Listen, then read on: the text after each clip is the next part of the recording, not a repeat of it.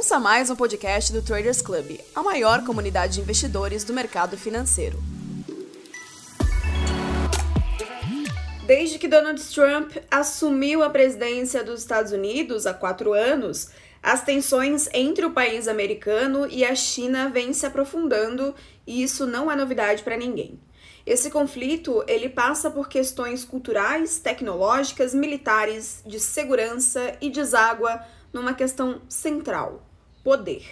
Com a eleição presidencial americana prevista para acontecer em novembro desse ano, o que, que pode acontecer caso Trump seja reeleito? E se o democrata Joe Biden vencer a corrida presidencial? Até que ponto os governos estão dispostos a levar esse confronto? E o acordo comercial entre os dois países, ele deve perdurar? A disputa tecnológica, o papel do Brasil nisso tudo, enfim, são muitas questões. Para a gente se aprofundar nisso e também entender os possíveis desdobramentos, eu converso hoje com Adriana Abdenur. Ela é bacharel em estudos asiáticos pela Universidade de Harvard, com foco em China e relações internacionais, e também PhD em desenvolvimento internacional e sociologia econômica, além de ser cofundadora da plataforma CIPO. Se você não for inscrito em nosso canal, inscreva-se para não perder nenhum conteúdo e ficar por dentro de tudo que acontece nos mercados e também, claro, os principais acontecimentos políticos do Brasil e do mundo. Adriana, muito obrigada pela tua presença, seja muito bem-vinda, é uma honra tê-la como entrevistada aqui no TC. Muito obrigada mesmo. Obrigada, Melina, é um prazer estar com vocês. Eu já começo é, tentando esmiuçar esse assunto que é super extenso e cheio de detalhes, né? Essa disputa entre China e Estados Unidos, a gente pode dizer que ela tem um estopim e como é que a gente pode explicar ela no presente momento? Obrigada. Eu acho que para a gente começar essa discussão é bom lembrar que o que a gente está testemunhando nesse momento, né, com uma série de conflitos e disputas bem definidas, na verdade se insere numa rivalidade que tem um contexto mais amplo e tem um histórico que eu diria que já de algumas alguns anos, talvez até né, algumas décadas, que tem muito a ver com a ascensão da China, a ascensão que é econômica no primeiro momento, mas que se é, torna cada vez mais também é, geopolítica, política, enfim, ela vai permeando todas as esferas das relações internacionais e que é vista por elites políticas nos Estados Unidos como uma ameaça à suposta hegemonia americana. Né? Então, a, sobretudo durante o governo Trump, essa elite ela entende que a governança, que, que, o governo chinês teria ambição, uma ambição de impor uma nova ordem mundial, que seria talvez baseada em um conjunto um pouco diferente de valores e princípios. Então, é uma questão de ameaça né, a uma dominância é, norte-americana e que também tem, por outro lado, né, do lado chinês, a sensação é, por parte do, das lideranças chinesas de que os Estados Unidos estariam tentando frear a, a expansão da influência chinesa, que é vista pelos chineses como não um fator novo, e sim uma retomada é, justa de um lugar histórico que a China já exerceu no passado e que lhe foi tomada, foi suspensa por interferência justamente de potências ocidentais. Então, a gente tem uma, né, um choque de visões de mundo que vão se expressar através dessa rivalidade. Mas quando você fala em estopim, eu achei interessante essa palavra, porque, de fato, nesses últimos dois anos, a gente percebe o acirramento dessas rivalidades e novas expressões, por exemplo, né, a guerra comercial e também no componente tecnológico. Né? A tecnologia, há muito tempo que ela tornou-se um instrumento geopolítico e geoeconômico, mas as disputas simbólicas e, e concretas que a gente está vendo, né? por exemplo, a, a, a ordem do governo Trump de que empresas americanas não podem fazer negócios com as empresas que são proprietárias dos canais é, TikTok e WeChat, né? Isso também, isso não é só, é, não tem a ver só com a tecnologia em si, tem a ver com toda essa dimensão geopolítica e geoeconômica. Então, até certo ponto, a gente pode dizer que um dos estopins foi a eleição do Trump, né, que organizou a sua campanha, em parte, em função de um discurso muito anti-China, que culpabiliza a China pela é, decadência industrial dos Estados Unidos, pelo descontentamento das classes médias e classes né, trabalhadoras nos Estados Unidos, e que busca, então, através dessa rivalidade, não apenas resolver o que o governo Trump entende como desequilíbrios, por exemplo, na balança comercial, mas que tenta, sim, eu diria que frear né, parte desse impulso chinês de extensão da sua influência em vários campos. Pois é, como você bem citou, a gente tem uma disputa é, geopolítica, mas também tecnológica. E dentro disso, no começo desse ano, os dois países fecharam um acordo comercial. Como que esse acordo deve desenrolar daqui em diante? É, excelente pergunta. Esse acordo ele diz respeito à primeira fase das negociações que a gente entende que serão, independentemente do desfecho das eleições, negociações mais a longo prazo, até porque esse acordo que foi firmado no início do ano, ao meu ver, ele não resolve os conflitos de interesse que estão na base dessa rivalidade. Né? Então, eles amenizam, mas a gente ainda não sabe é, quais os impactos concretos. Né? Para, para os Estados Unidos, para a China e também para o Brasil. Então, eu vejo esse acordo como parte de um processo muito mais longo, que na verdade não tem só a ver com a questão comercial, da imposição de tarifas, de medidas retaliatórias, e sim de, ah, dessa, de, dessa disputa por espaço, né, que tem, na verdade, muito mais a ver com é, o lugar no mundo que ocupam esses, as, as duas maiores economias do mundo. Pois é, e tem um, um, analista político, até vou usar as aspas dele aqui, o Dan Clifton, da Strategas. Ele fala que os dois países estão enfrentando uma guerra fria e que, independentemente de quem for eleito, Trump ou Biden, é, isso deve continuar uh, e que o Brasil também perderia um aliado imaginário, se referindo, claro, a Trump. Como é que você vê essas questões? Bom, eu acho que num cenário em que o Biden é, vença as eleições, eu concordo com o Dan que a gente não vai ver uma quebra, né, um rompimento ah, os Estados Unidos têm uma política externa de Estado que dá alguma continuidade em relação à América Latina, até porque a América Latina, inclusive o Brasil, não estão entre as prioridades geopolíticas dos Estados Unidos. Mas é interessante é, apontar também que, em que pese a expectativa de algumas continuidades, ah, o próprio Biden parece ter passado por uma certa é, mudança ou evolução do, do, seu pensar sobre a política externa. A gente percebe que alguns até alguns meses atrás o Biden se apresentava como uma espécie de um restauracionista, ou seja, ele iria a, restaurar, né, grosso modo, o estilo da presidência do Barack Obama, né, de quem ele foi vice-presidente. Mas ele claramente, a sua equipe, se deu conta que não dá para repetir o pivot, né, a virada que o Obama tentou fazer na sua política externa na direção da Ásia. Ele não conseguiu concluir esse movimento, muito em parte por causa do, do envolvimento dos Estados Unidos no Afeganistão, enfim, na guerra ao terror.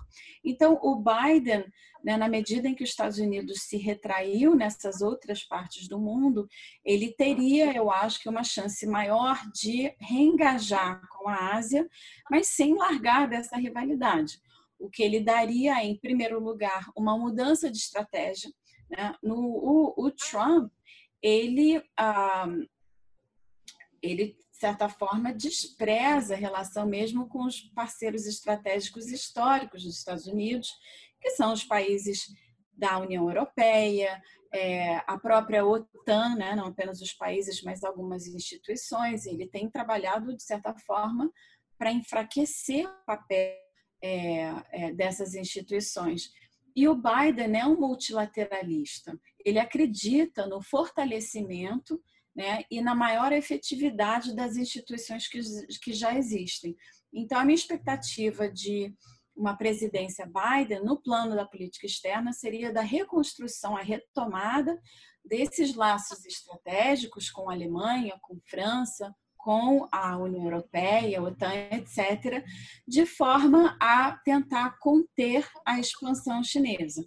E aí a gente veria também a continuação do que a gente já sente aqui no Brasil em várias esferas, que é uma queda de braço cada vez mais intensa, né, onde o Brasil sofre pressão dos Estados Unidos em relação a tecnologias e o papel né, possível da Huawei no eventual né, leilão é, é, tecnológico e, ao mesmo tempo, pressões da China.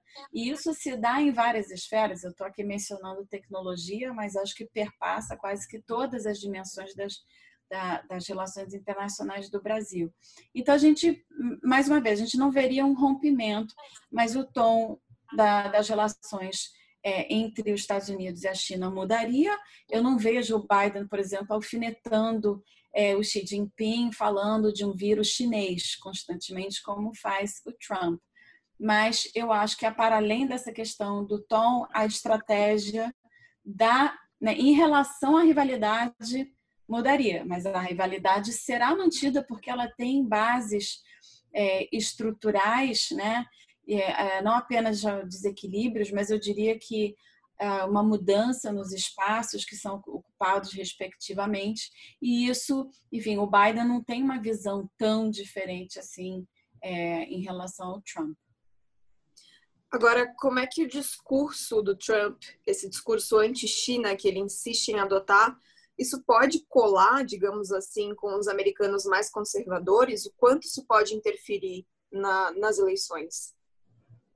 É uma boa pergunta, porque a gente percebe, por exemplo, através da mídia tradicional, mas também das redes sociais, que tem uma parcela da população americana, e eu não estou falando exclusivamente de uma extrema-direita americana, que aceita, adota, reproduz e alimenta narrativas que são fortemente, não vou nem dizer só anti-China, elas são sinofóbicas, né? E isso a gente também vê que alimenta uma série de ataques é, narrativos, mas também alguns ataques violentos contra populações de ascendência chinesa, por exemplo, em território norte-americano.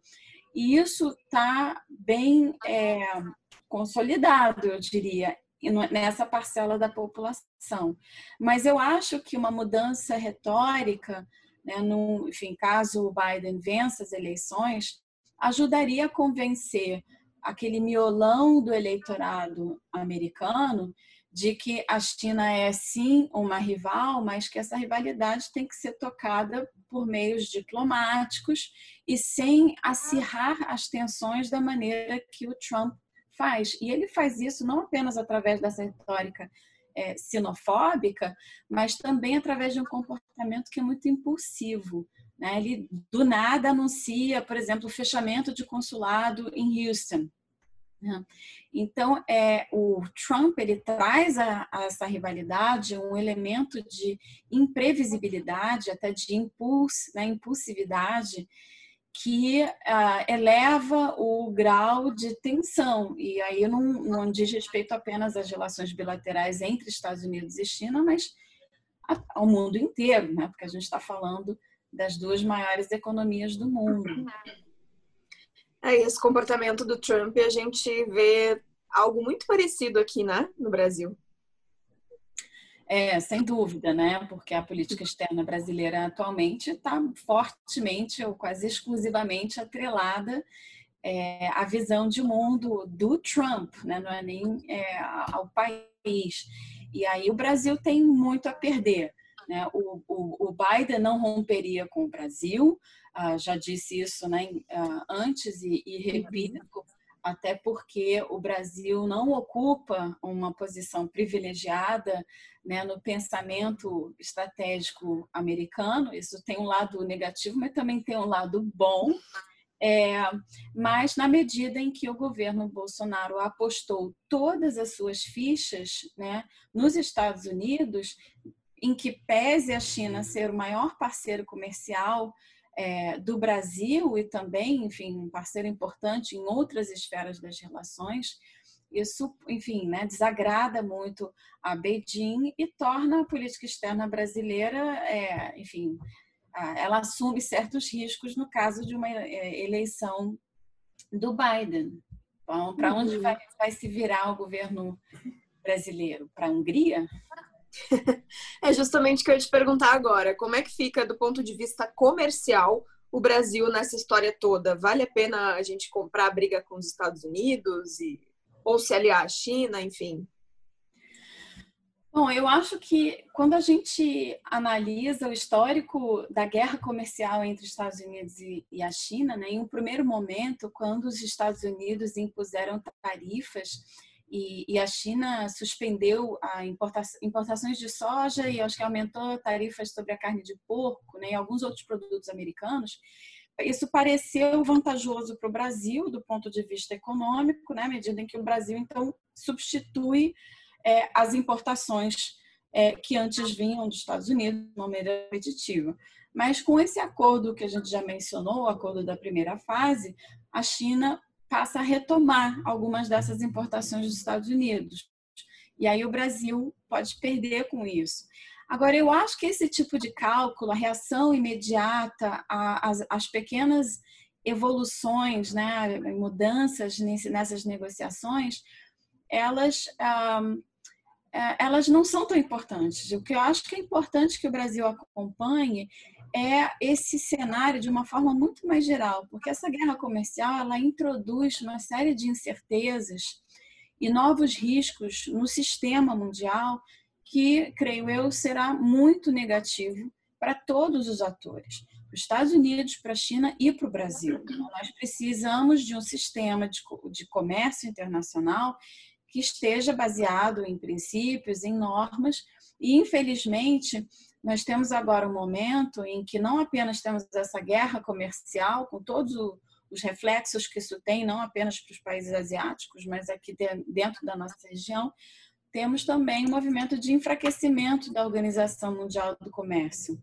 Né? E, ora, justamente um contexto desses, um, uma espécie de um árbitro né, legítimo, multilateral, é mais necessário do que nunca. Então, é um cenário muito preocupante e eu confesso que eu leio com certo ceticismo na mídia né, essas avaliações positivas e muito otimistas quando o Brasil consegue algum espaço comercial a mais, porque eu acho que olhando para médio e longo prazo, esse cenário é muito é muito complicado e não vai trazer grandes benefícios para o Brasil como um todo. Bom, e falando agora de China, que aliás você é bacharel em estudos asiáticos e morou por anos na China, então com certeza pode ajudar a gente a, a entender melhor essa questão. Um relatório do Gabinete de Inteligência Nacional dos Estados Unidos afirmou que a China prefere que o presidente Trump não seja reeleito. É, e também que a China tem expandido os seus esforços de influência para moldar o ambiente político nos Estados Unidos. Como é que você vê essa questão específica? Como é que a China está encarando esses dois, essa eleição? Ah, bom, com base no que a gente lê na mídia, inclusive a mídia chinesa, fica muito claro que ah, eu já, né, já fiz alusão a isso. A China ela prefere um parceiro, um interlocutor mais previsível. Né? Mesmo que o Biden não seja visto, ele não é visto como um grande amigo da China. Ele tem sido bastante crítico. Né? Como eu mencionei, a ideia da rivalidade ela não vai sumir do dia para a noite mas como ele historicamente tem um comportamento e um pensamento em relação à política externa que é muito mais constante, né, não é como o Trump, o comportamento do Trump é influenciado predominantemente pela sua própria vaidade. Né? O, o Biden é, uma, é um político muito mais institucional, um, que vai, eu acho, é, dar mais ouvidos aos seus assessores. Então, ele é interpretado pelas lideranças chinesas como um interlocutor rival que pode ser lido e com quem será possível, talvez, negociar de uma maneira mais construtiva para ambos os lados. Como eu disse, não que a guerra comercial vá terminar assim que e se o Biden uh, for eleito. Mas, uh, claramente, eu acho que há um, algum tipo de preferência. Agora, essa história de interferência, enfim, as evidências apresentadas até o momento não são muito grandes, né? É possível, essas, as grandes potências todas interferem de alguma forma politicamente em outros países mas tem também um componente desse discurso que é muito voltado justamente para um público americano, sobretudo mais conservador, né? porque justamente a narrativa anti-China, assim como a narrativa anti-Rússia, ela serve para os conservadores, é, ela serve para, enfim, mobilizar um sentimento né, nacionalista. É, como eu disse, não é que não haja algum tipo de interferência, inclusive esse componente tecnológico que a gente mencionou logo no início da entrevista, ele é muito importante, não apenas do ponto de vista econômico, porque hoje em dia, enfim, né, boa parte do poder econômico do planeta está concentrado né, nas empresas, não apenas de software, mas também de hardware, que, uh, que conseguem monopolizar né, é, porções do mercado. Mas elas também podem é, exercer um papel na capacidade desses países de inteligência, né, de coletar inteligência sobre é, as estratégias um, geopolíticas, sobre o que pensam as lideranças. E aqui, apesar da discussão muito visível na mídia sobre as intenções chinesas, os mecanismos chineses, a gente tem que lembrar que os Estados Unidos também, né, também usam novas tecnologias e às vezes relações meio nebulosas com empresas de novas tecnologias para expandir a sua capacidade de inteligência. os vazamentos do Edward Snowden mostram isso muito claramente. Então, eu acho que assim, aqui do Brasil a gente não pode ter um duplo padrão. Né? Os dois países engajam nessa tentativa muito bem sucedida em, em vários casos de expandir a, a, sua capacidade de inteligência através de parcerias nebulosas com atores do setor privado. Mas a gente tem também uma questão cultural, né, muito grande, um peso cultural nessa, nessa disputa de narrativas toda, porque não o que os Estados Unidos faz do que a China faz. Ou tô enganada? É, eu acho que a, às vezes a gente vê o mesmo, a mesma estratégia, o mesmo comportamento em momentos diferentes. Então, vou te dar um exemplo que tem, é, que diz respeito às posições, aos papéis que esses dois países desempenham dentro das instituições globais. Por exemplo, o sistema das Nações Unidas, né, do qual faz parte também a, o conjunto de instituições de Bretton Woods, por exemplo, o Banco Mundial, o FMI. A, o que a gente percebe agora é que o governo americano ele claramente se sente ameaçado pela expansão do papel da China dentro né, das Nações Unidas, de, inclusive, por exemplo, a Organização Mundial do Comércio, a Organização Mundial da Saúde. Mas é muito interessante que essa expansão da influência chinesa ela se dá em parte porque os Estados Unidos se retraíram. Né? O governo Trump cortou o orçamento, é, o governo Trump mina e ataca né, indivíduos é, chave dessas instituições. Então, o que a gente está vendo, por exemplo, é, da parte da China dentro desses sistemas é nada menos do que o comportamento que os Estados Unidos tinham até recentemente.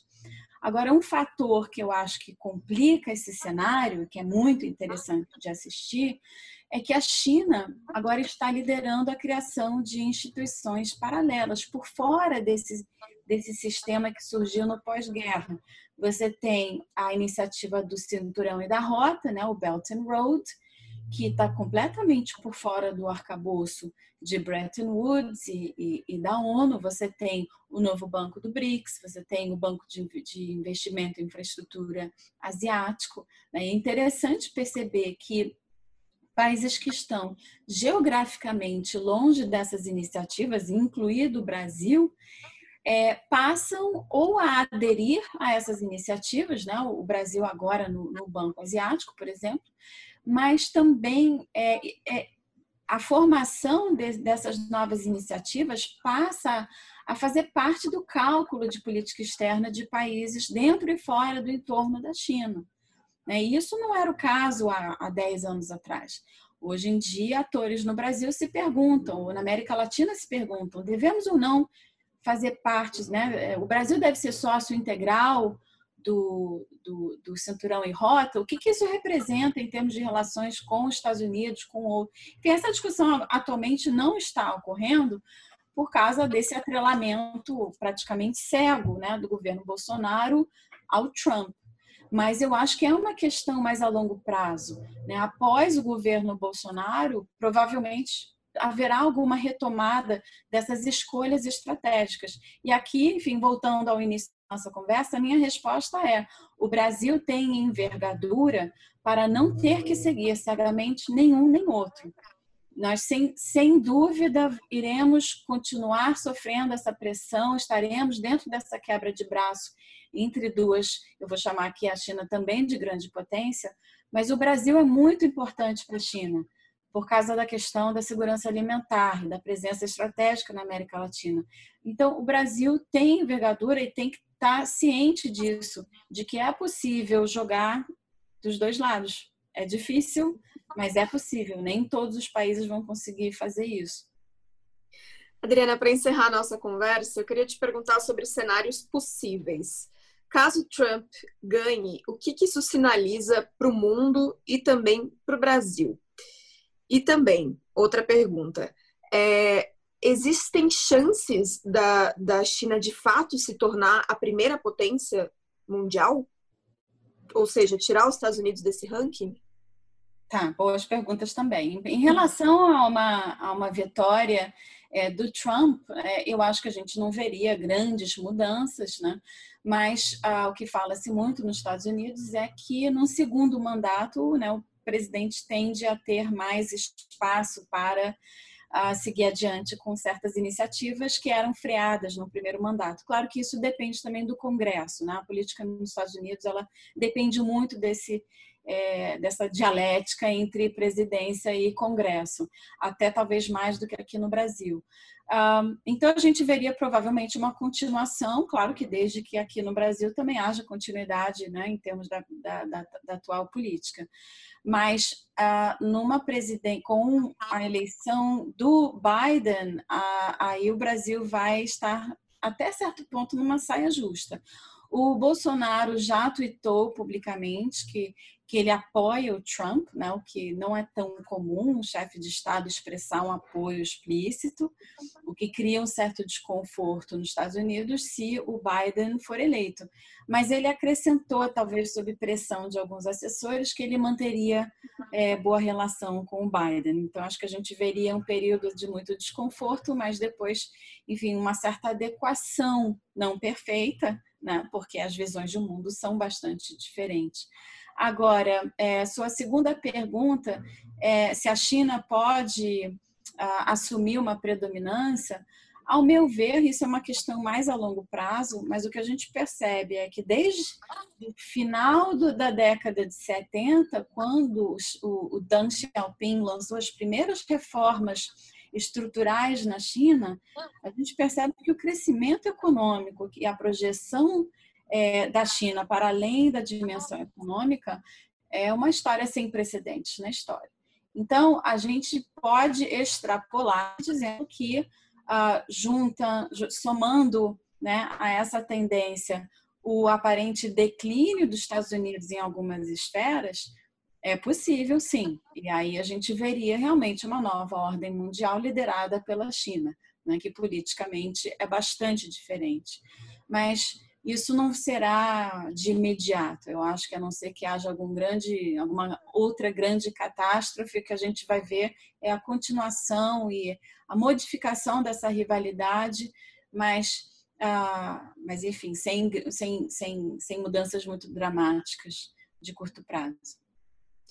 Só mais uma última pergunta, pegando gancho na tua primeira resposta agora. É... Caso Trump perca e Biden ganhe, como é que fica o Jair Bolsonaro? Existem chances dele se enfraquecer? Porque ele, ele vai surfa muito na onda do Trump, né? A gente sabe disso. Sim, sem dúvida. Uh, ele perderia sua relação com lideranças republicanas, né? Ele já perdeu algumas, aparentemente, porque é, né, um, um, já expressou que não quer nenhum tipo de interferência da família Bolsonaro nas eleições é, nos Estados Unidos, mas medida, na medida em que o, o, essa presidência tem laços, e mais uma vez, não é com o governo Trump, é com a família Trump, é, perderia parte do impulso né, que vem de fora. Então, o Brasil ficaria, sim, muito mais isolado, né? enfim, ficaria aliado à Hungria, e, enfim, isso não representa grande coisa em termos de política externa. Ah, então, eu acho que a, uma eleição do Biden nos Estados Unidos teria algum reflexo, né? mas não, talvez não de imediato, é, talvez ajudaria a fortalecer discursos mais moderados aqui no Brasil. Perfeito, muito esclarecedora a nossa conversa, Adriana. Muito obrigada, de verdade. Obrigada a vocês, um prazer.